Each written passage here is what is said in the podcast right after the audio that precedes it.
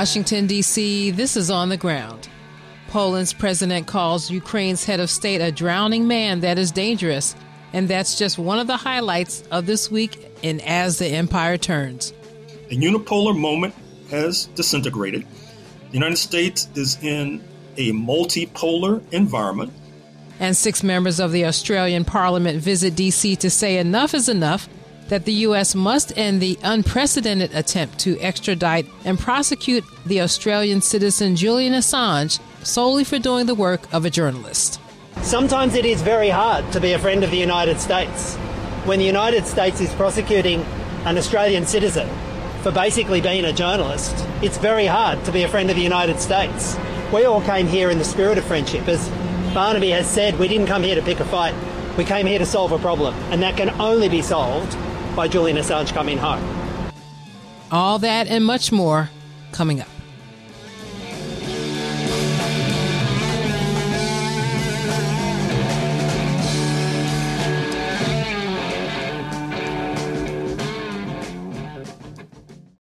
Welcome to On the Ground, onthegroundshow.org, Voices of Resistance from the Nation's Capital. I'm Esther Iverem. First, some headlines. With each passing day, it looks increasingly unlikely that Congress will reach a deal to keep funding the federal government beyond the current fiscal year, which ends September 30th. So it looks increasingly likely that the federal government will shut down on October 1st.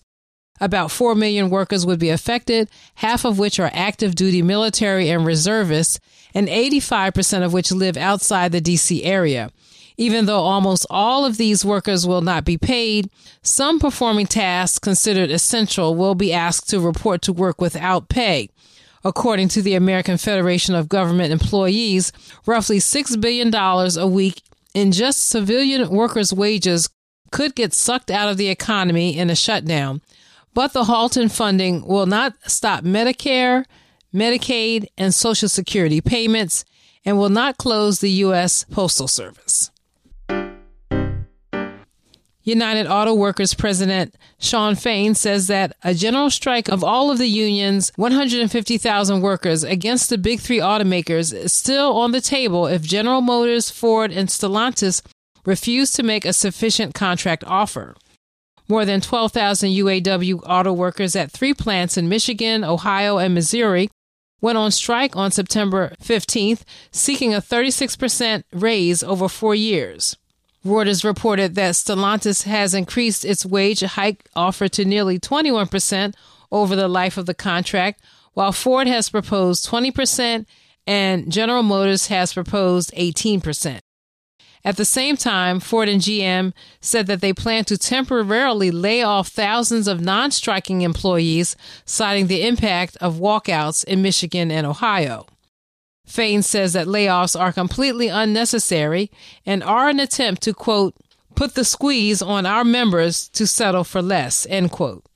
He added that, quote, with their record profits, they don't have to lay off a single employee. In fact, they could double every auto worker's pay, not raise car prices, and still rake in billions of dollars, end quote, he said. Economic analysts speculate that the UAW decision to start with a limited strike may weaken the union's hand and that the union may be counting on political pressure from Democrats on the automakers.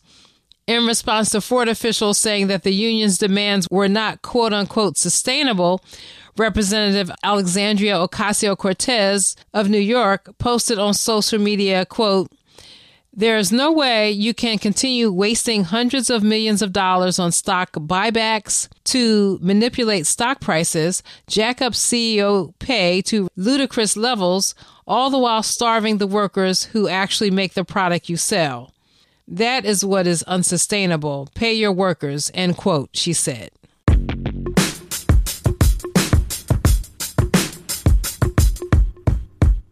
Now, while earning record profits, General Motors and Ford are paying an average combined tax rate of just 1%, according to a new report. Analysis by Americans for Tax Fairness notes that over the past five years, GM and Ford made a total of $34 billion and $8 billion, respectively. but paid an effective tax rate of only 1.3% for GM and minus 0.2% for Ford. The report reads, quote, while some of those tax savings have found their way into rapidly rising compensation packages for the firm's top executives and board members, wages of rank and file workers have lagged. Quote, average executive pay at GM and Ford grew by 32% over the past five years, while median auto worker pay grew by just 8.8% over the same period, widening the executive to worker pay gap to 183 to 1.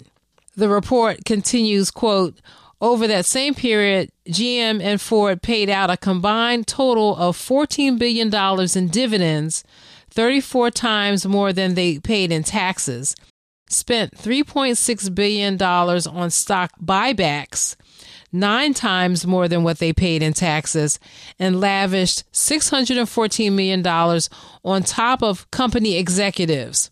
And that was 50% more than what they paid in taxes.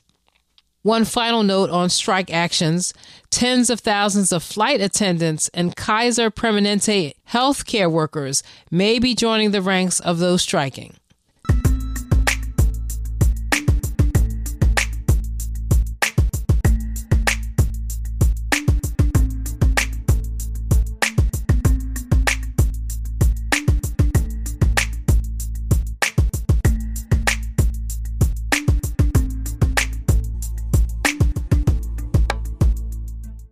Now, following up our recent coverage of the U.S. government and AFL CIO involvement in the overthrow of Chile's government 50 years ago, Senator Bernie Sanders and Representative Alexandria Ocasio Cortez and other lawmakers have introduced a resolution that formally commemorates the 50th anniversary of the deadly 1973 military coup in Chile and apologizes for the role the United States played in the toppling of the government and the mass murders, torture, and decades of fascist terror that followed.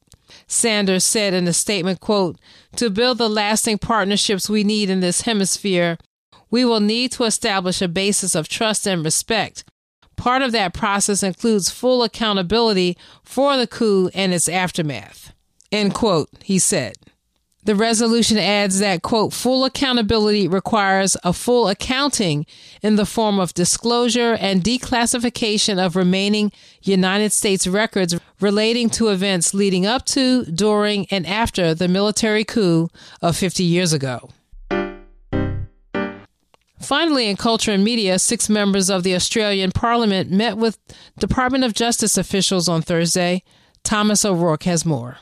A contingent of six Australian members of Parliament, representing some 60 others across their political spectrum, spent two days this week in Washington lobbying various offices of the U.S. government, including Congress and the Departments of State and Justice, calling to end the ongoing pursuit of WikiLeaks founder Julian Assange. Several also attended the UN General Assembly opening with the same purpose. The delegation took out a full page ad in the Washington Post September 19th saying that the prosecution of Julian Assange served no purpose, was unjust, and that U.S. extradition proceedings should be immediately stopped. Assange, an Australian citizen, faces 17 charges of espionage and one charge of computer misuse after WikiLeaks published a raft of classified documents more than a decade ago. For On the Ground, this is Thomas O'Rourke. We'll have voices from that press conference after headlines. And finally, the American Library Association reveals that a record number of library books were challenged during the first eight months of 2023. The association's Office for Intellectual Freedom documented 695 attempts to remove nearly 2,000 library titles as of August 31st. The report described how organized far right groups such as Moms for Liberty are urging parents to sign petitions to ban books that the parents have not even read, and that challenges increasingly target books in public libraries as well as school libraries. The three most challenged books of 2022 were Maia Kobabe's Gender Queer, George Johnson's All Boys Aren't Blue, and Toni Morrison's The Bluest Eye. And those are headlines and happenings. Stay with us.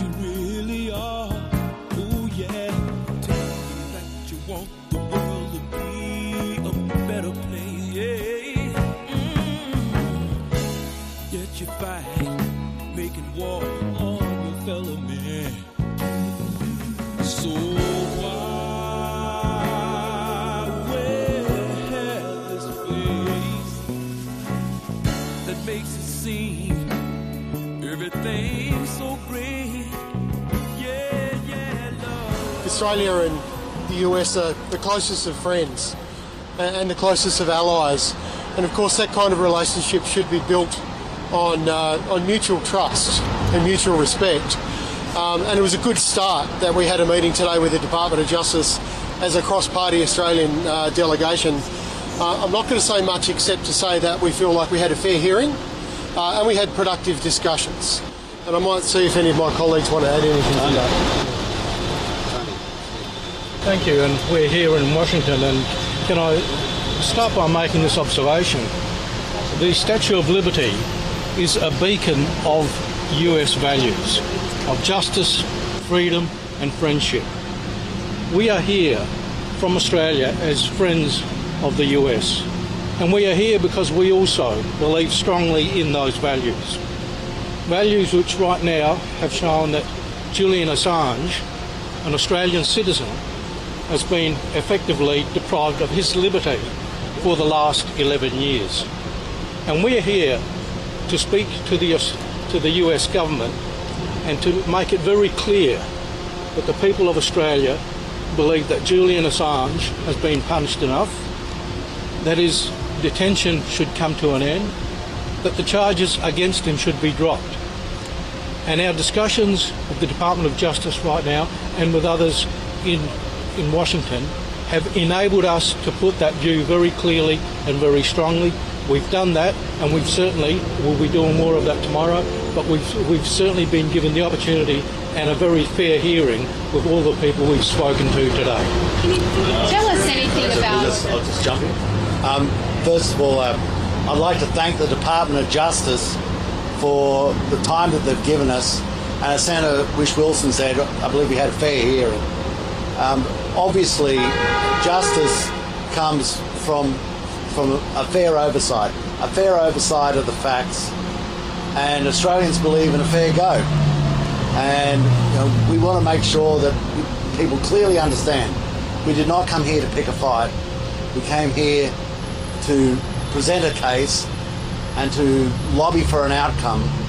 And this is part of the process of um, making sure that people are aware of all the facts and those wider facts as we also have grown to know over a number of years. So um, uh, the delegation has come from every corner of the political spectrum, but we've arrived in Washington at the one spot, and that is after 11 years, enough is enough. This has been a unique delegation from the Australian Parliament. Literally all sides of politics have come together and united on this one key message, which is that an Australian citizen, Julian Assange, should come home. Uh, the only crime that we see that the Julian Assange has been charged with is the crime of being a journalist, the crime of telling the truth. And the fact that it's an Australian citizen that has been targeted by one of our closest friends and allies is a very real concern to us as politicians and to a growing part of the Australian public. More than 85% of the Australian public, close to 90% of the Australian public, say that Julian Assange should come home. This is an ongoing irritant in the bilateral relationship. We've had productive meetings with the administration and with members of Congress, and we've made it very clear in each of those meetings that there is a growing political consensus in Australia that Julian Assange should be home for Christmas with his two children and his wife. This has gone on more than long enough, uh, and we have made that clear. The growing unity in the Australian people, the growing unity in the Australian Parliament, that Julian Assange should come home. Yeah. Thanks for that.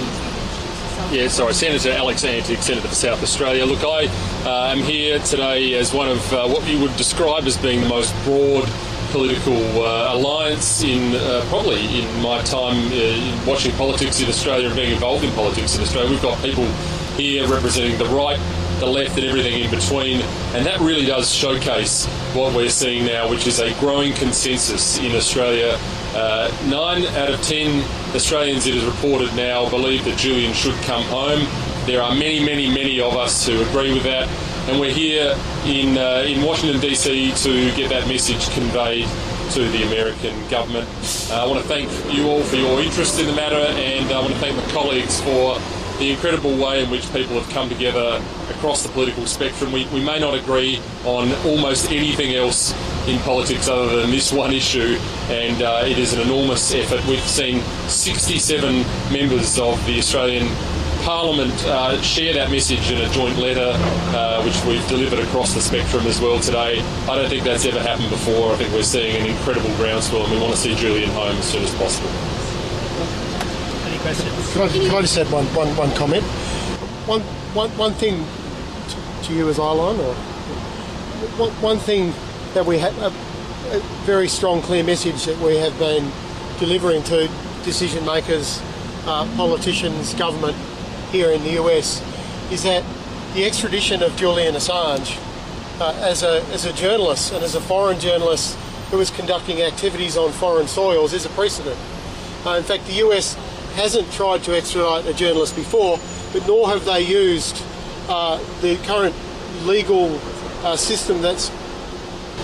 Sorry, did you say something? Wrong? No, it's you're going to need. Oh, sorry. Okay. Uh, nor have we seen them use the Espionage Act before to pursue any journalist. Uh, this is a very troubling precedent, uh, not just for us in Australia, but for everyone in the world. And of course, we're very excited about being here. Uh, you know, in, clearly the capital of democracy around the world, the beacon to democracy, and we've just been highlighting uh, that this is a very dangerous precedent, a very slippery slope for any democracy to go down. Thank you. Could you tell us anything about who you met with in the Department of Justice? Anything further about anything they might have told you? Look, it, throughout the day we've had several meetings and we're not going to go into the detail of those meetings, but I can say that they've all been useful meetings. They've, uh, they've enabled us as representatives of both the Parliament and the Australian people to make and put our case very clearly about the fact that the Julian Assange um, pursuit and detention and charges should be dropped and should come to an end. Are you feeling more or less optimistic? Are you feeling more or less optimistic now? Well, I feel more optimistic every day because the fact of the matter is that ever since this commenced over a decade ago, I've seen a shift in public opinion, not only in the Parliament, but throughout the Australian community and across the world.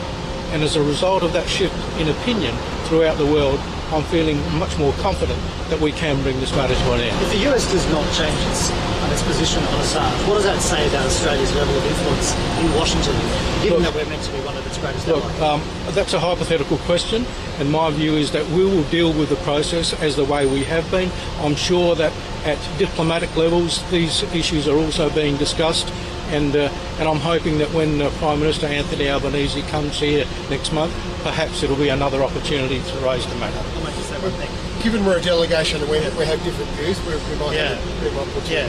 The uh, if this matter is not resolved and Julian is not brought home, it will be damaging to the bilateral relationship.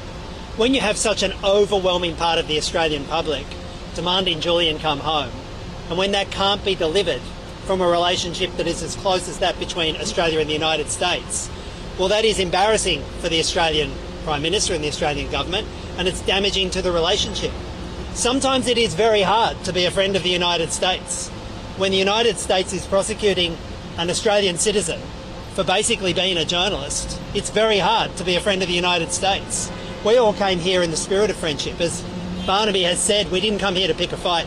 We came here to solve a problem, and that can only be solved by Julian Assange coming home. Barnaby, do you agree with that? Uh, look, uh, I am continue on that. We wanted success for us. Let's take the word Julian Assange out. Let's just say an Australian citizen. An Australian citizen who was um, not in the United States when an offence was created in the United States, was in Australia, has never been convicted of a crime in Australia. Uh, to go, the, the issue of the reach of ex, extraterritoriality is in think of it as your son, your daughter, your brother. If at one stage they're in Australia and they never committed a crime in the United States, then they end up possibly going to the United States for 175 years in jail, you'd want a delegation to turn up. And um, we have arrived. Uh, now, I would. I know little about lots and lots about politics, and I do not want to put any form of duress or precedent on people. I want them to think about it in a compassionate, logical form for which success of this delegation is not a score a point, it's for this Australian citizen to come home. And isn't that all well, isn't that what everybody wants to do? Don't you just want to go home after a while? Isn't enough enough and it's just time to get back to where you belong?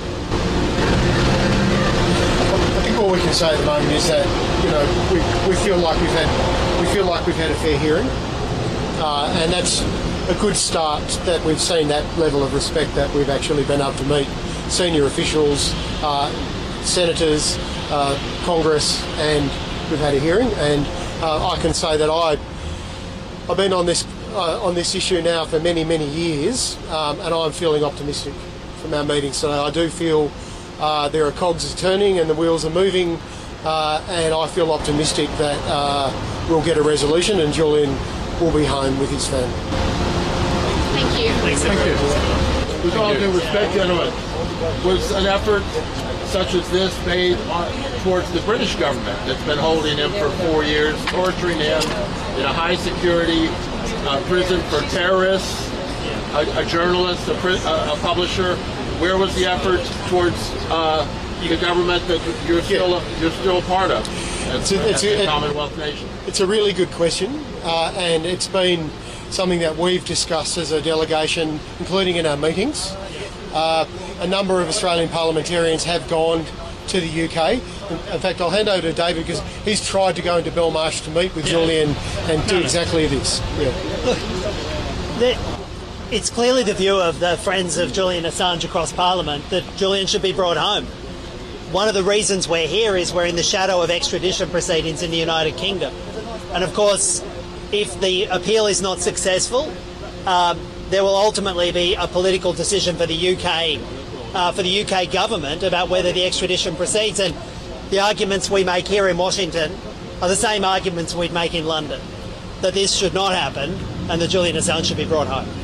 And I think it's I think it's fair to say an, an easy resolution for this, where nobody loses face, is for the UK government to simply say no, because ultimately the final decision will be by the Attorney General or potentially the Prime Minister, and it will be a political decision. And remember, the judge has already ruled that Julian Assange previously was unfit to be sent to the US based on uh, the fact that he had mental health issues and was suicidal. Uh, the UK government could make this easy for everyone. Thanks, everyone. Thank you. You just heard Australian members of parliament, including Barnaby Joyce, Tony Zappia, Alex Antic, Peter Whish-Wilson, and David Shoebridge speaking outside the U.S. Department of Justice on Thursday, September 21st, 2023. They were seeking the release of imprisoned WikiLeaks founder and publisher Julian Assange. They called for an end of the U.S. effort to extradite Assange, who is an Australian citizen, from the UK to try him on U.S. charges of espionage for releasing information about U.S. war crimes in Iraq. Special thank you to Thomas O'Rourke for his coverage, and additional thanks to Ford Fischer at News2Share for additional audio. This is On the Ground. Stay with us.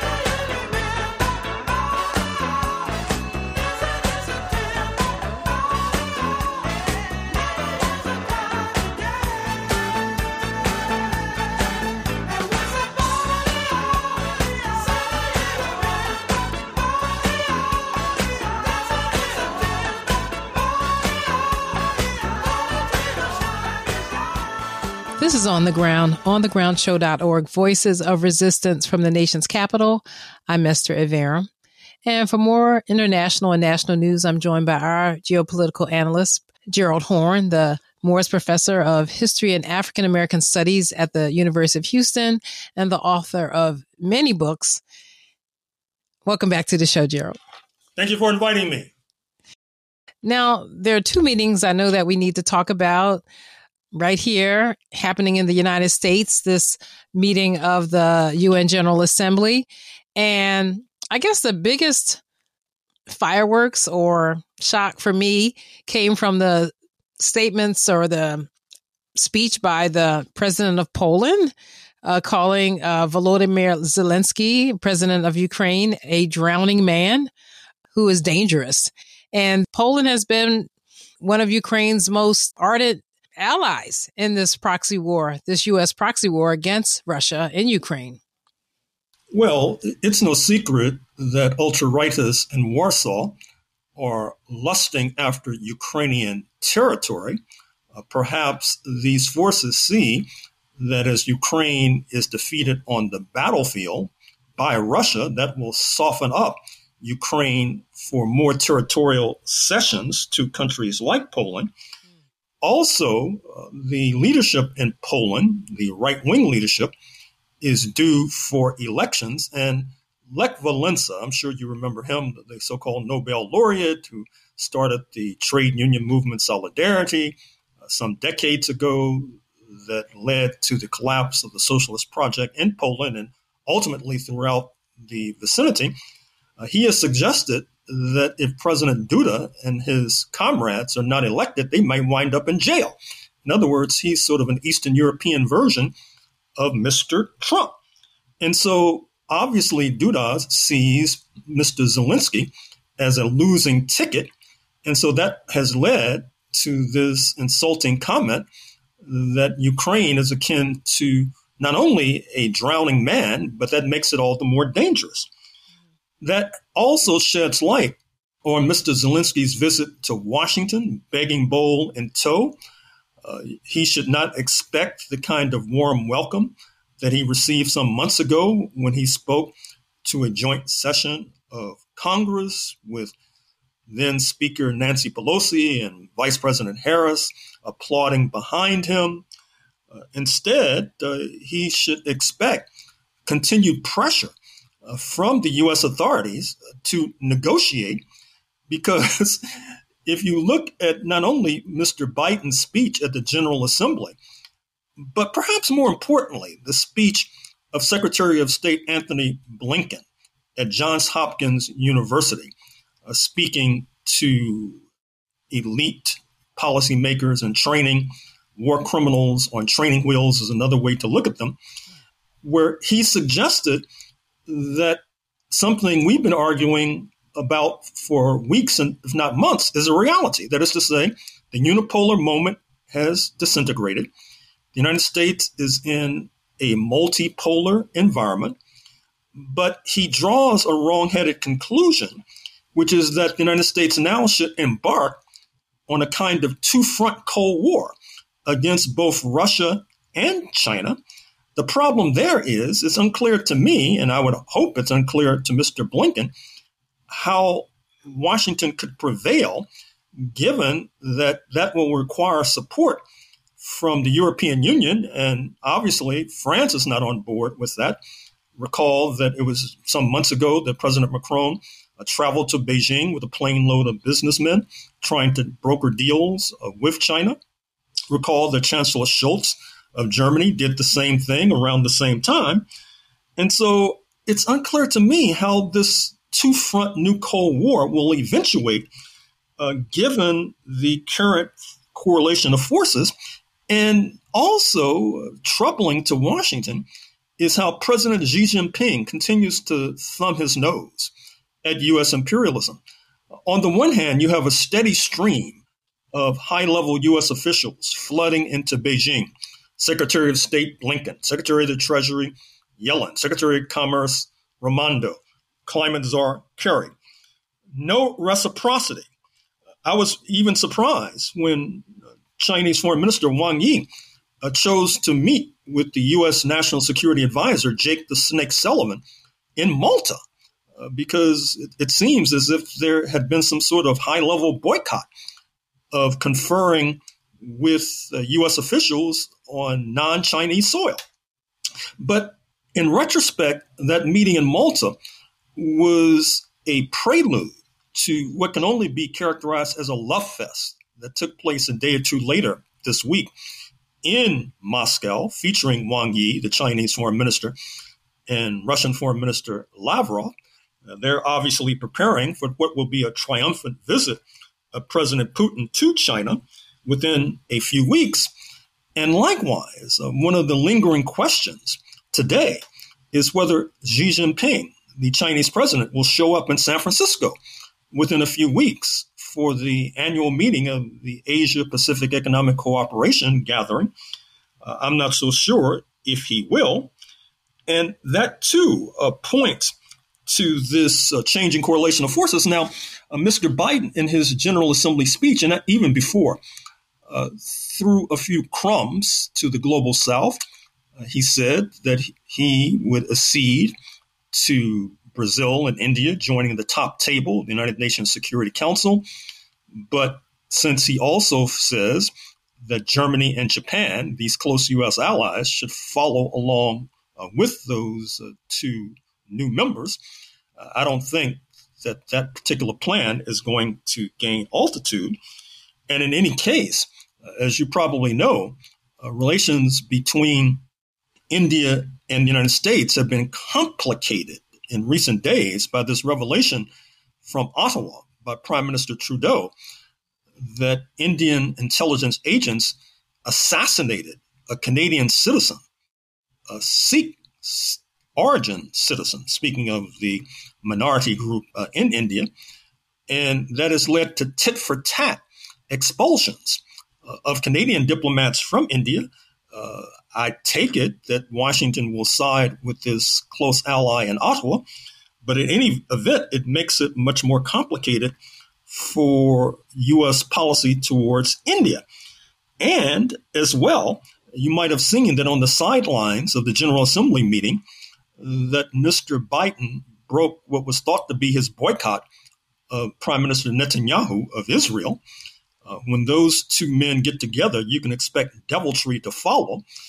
And accompanying that meeting is the recent news that President al Assad of Syria is headed to China. He's probably there uh, as we speak.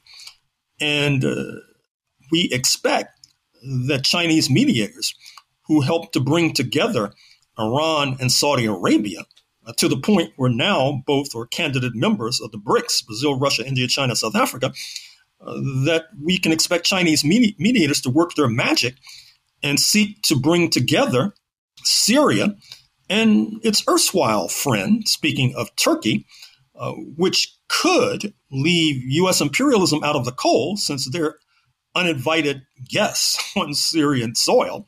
That is to say, they're operating blatantly there without an invitation from the Damascus based regime.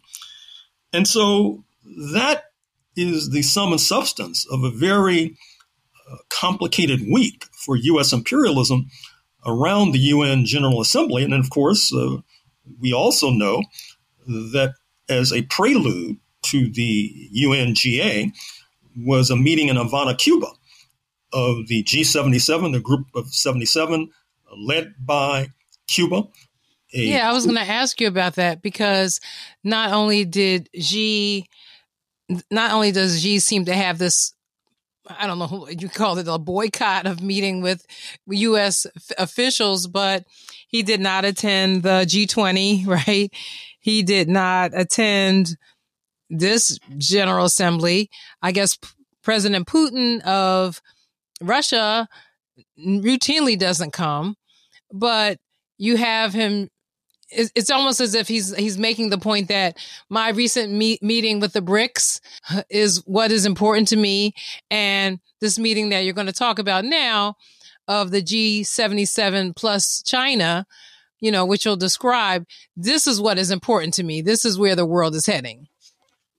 This is where the world is heading, uh, indeed, and pay close and careful attention to the remarks in Cuba of President Lula of Brazil, who, in a sense, uh, replicated and anticipated his remarks at the General Assembly by calling for a swift termination of the blockade against socialist Cuba, for removing Cuba from the so called terror- terrorism list devised by the United States of America. And with regard to boycotts of the General Assembly, uh, we should also mention the president of France, uh, Macron, who concocted excuses for not attending. I suspect that he did not want his arm twisted with regard to entering this new Cold War with China.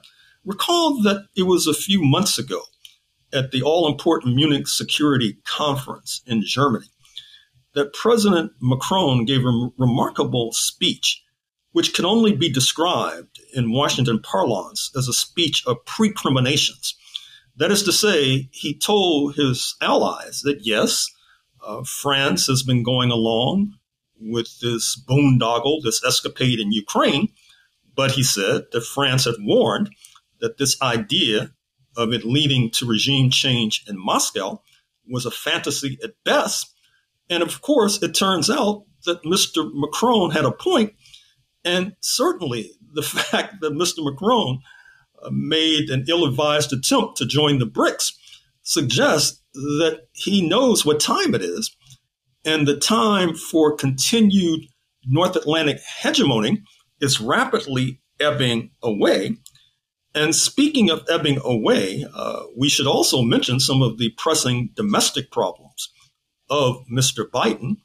The fact that an impeachment inquiry has been opened, the fact that polls suggest a tightening of the race with the presumptive Republican nominee, Mr. Trump, the fact that influential journalists like David Ignatius of the Washington Post, a stenographer for the CIA and the State Department, if there was one, uh, called for Mr. Biden to drop out of the race, uh, which was a staggering and pulverizing blow uh, to his reelection effort.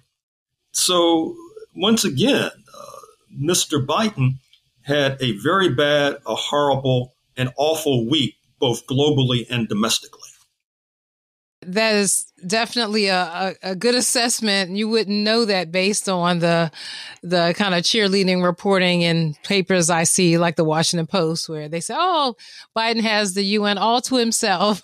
He's able to spread his, uh, you know, spread out and really proselytize these." These uh, gatherers in his uh, vision, and I guess Bidenomics. But anyway, so that that was that was a different way of looking at it. But I would really like for us to give an update on the Sahel. Uh, it's kind of dropped out of the headlines with all these meetings, but I do know that tensions remain there in Niger. And I think that I heard you reporting on the Congo. Just real quick, I know we don't have much time. Well, with regard to the Sahel, the news there is in the last few days, the three key countries, speaking of Burkina Faso, Mali, and Niger have entered into an informal alliance, a kind of non aggression pact, where if the Economic Community of West African States, spearheaded by Nigeria, attacks Niger, the other two countries will intervene on the side of Niger, uh, which could lead to a regional conflict of monumental uh, proportions. Now, with regard to the Republic of the Congo, as opposed to the Democratic Republic of the Congo, that is to say, the smaller Congo, once colonized by France, Congo Brazzaville, as it is sometimes known, uh, there was a report earlier this week that its leader, who was attending the General Assembly meeting in New York, was in the process of being overthrown. Now, one does not need a crystal ball to suspect that there is continuing plotting not only against the longtime regime in Congo Brazzaville, but also the regime in neighboring Cameroon, uh, led for decades now by 90 year old Paul Biya, who spends most of his time in Switzerland. In fact, the Financial Times of London uh, had a remarkable story just a few days ago uh, showing Cameroonians uh, protesting against Mr. Biya at his luxury palatial estate in Geneva, Switzerland. And speaking of leaders who may not be long for ruling, uh, the King of Morocco, Morocco, Morocco, of course, suffering through this earthquake, turning down aid from various countries for unknown reasons. That king, that monarch, spends most of his time in Paris. So I think that rapidly we see that with regard to French neocolonialism in Africa, it's fair to say that the jig is up. Okay, well, we'll keep watching that jig unwind in the coming weeks and uh, keep our listeners updated. I've been speaking with our geopolitical analyst, Professor Gerald Horne. Thank you for joining me today, Gerald. Thank you. On the Ground is a totally listener sponsored, supported show. And we are in need of your support. If you rely on the show, if you listen to the show, you come to look forward to what we are able to offer every week, please support us on Patreon at p-a-t-r-e-o-n dot com forward slash on the ground show. And you can also give on our website through PayPal or other means if you want to send a check, all that information is there. But please, please support us. I want to thank our supporters on Patreon so much. And for those who are already supporting, if you can tell a friend who you know would love to sign up, we need the support. patreon.com forward slash on the ground show or go to onthegroundshow.org. Thank you. We'll end our show today hearing a portion of the speech given by the President of Colombia, Gustavo Petro, September 19, 2023, at the United Nations, the opening day of the United Nations General Assembly. He spoke third after the President of Brazil, Luiz Inacio Lula da Silva, and after the President of the United States, Joseph R. Biden. Here is Gustavo Petro, President of Colombia.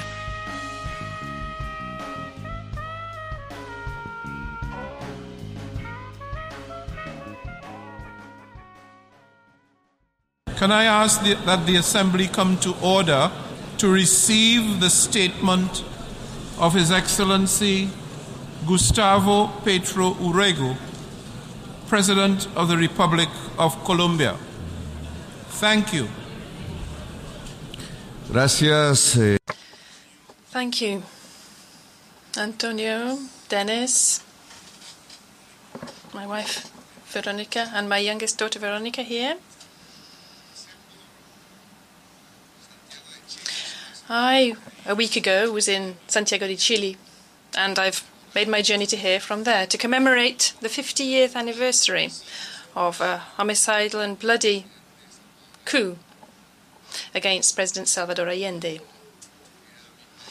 I then went through my own country and a popular neighborhood of Medellin, where the mafia used to attract young people to offer them the possibility of learning computer programming.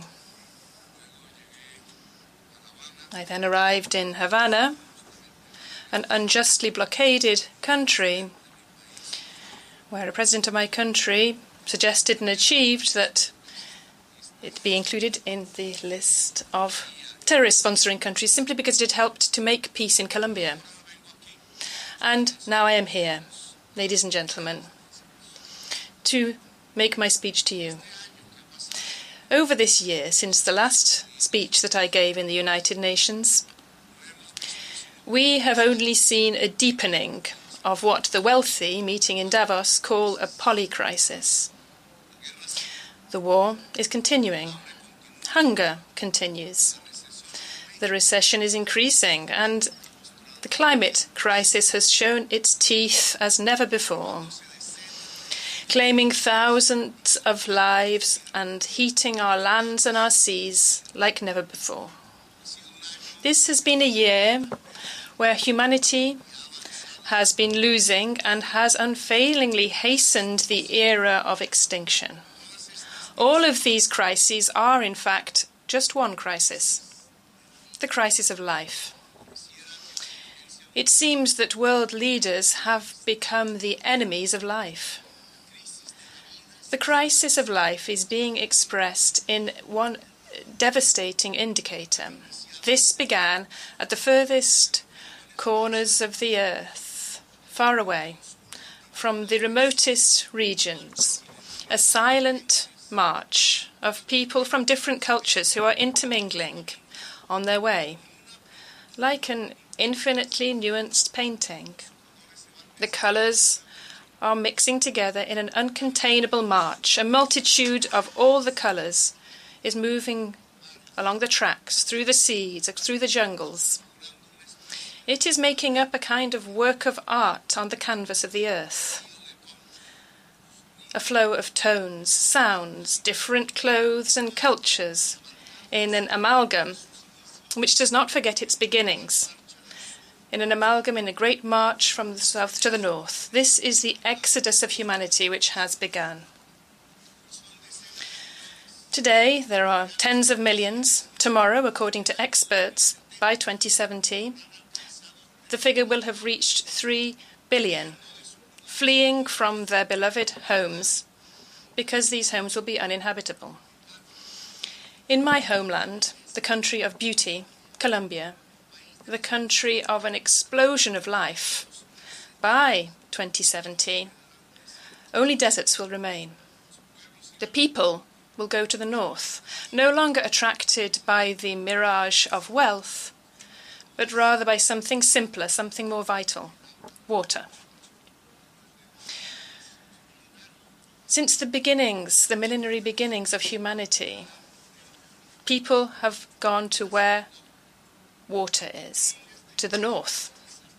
Billions of people will defy armies and will change the earth to do this. This exodus of the peoples to the north is an exact reflection of the dimension of the failure of governments. This last year has been a time of defeat for governments, a defeat for humanity.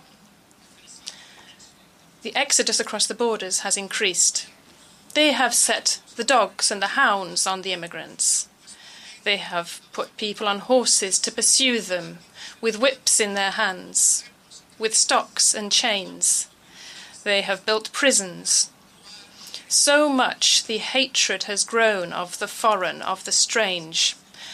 These parcels, these prisons have even been built at sea, so that these women and men cannot tread the earth of the white people who still believe themselves to be the superior race and are nostalgic for this.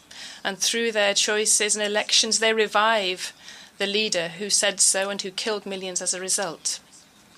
The exodus has increased over this year, showing how much the crisis of life is advancing. But the minutes are ticking on in defining life or death on our planet.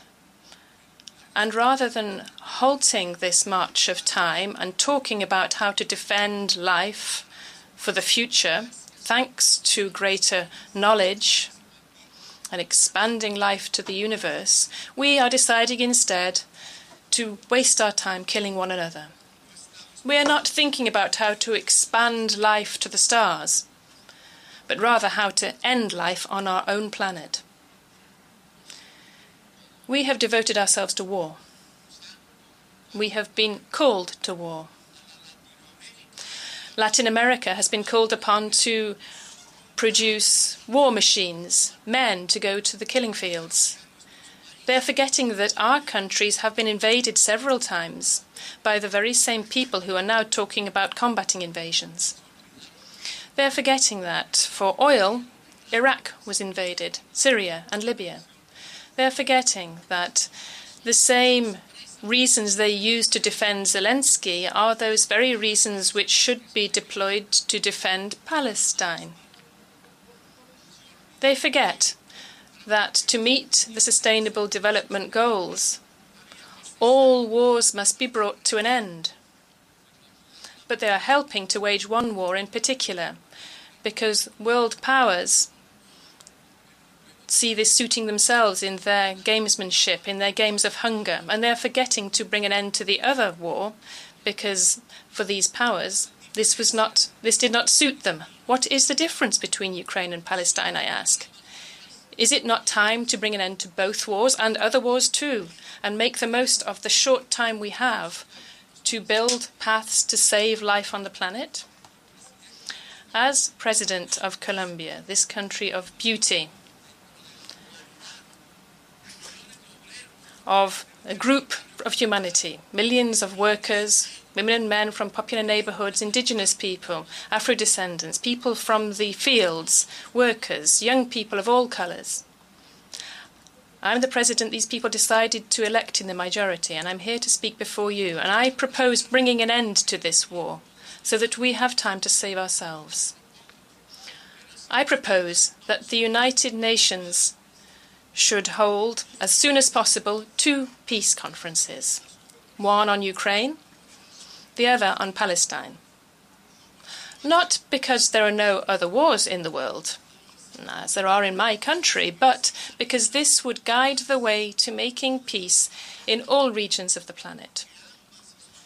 Because both of these alone can bring an end to the hypocrisy as a political practice.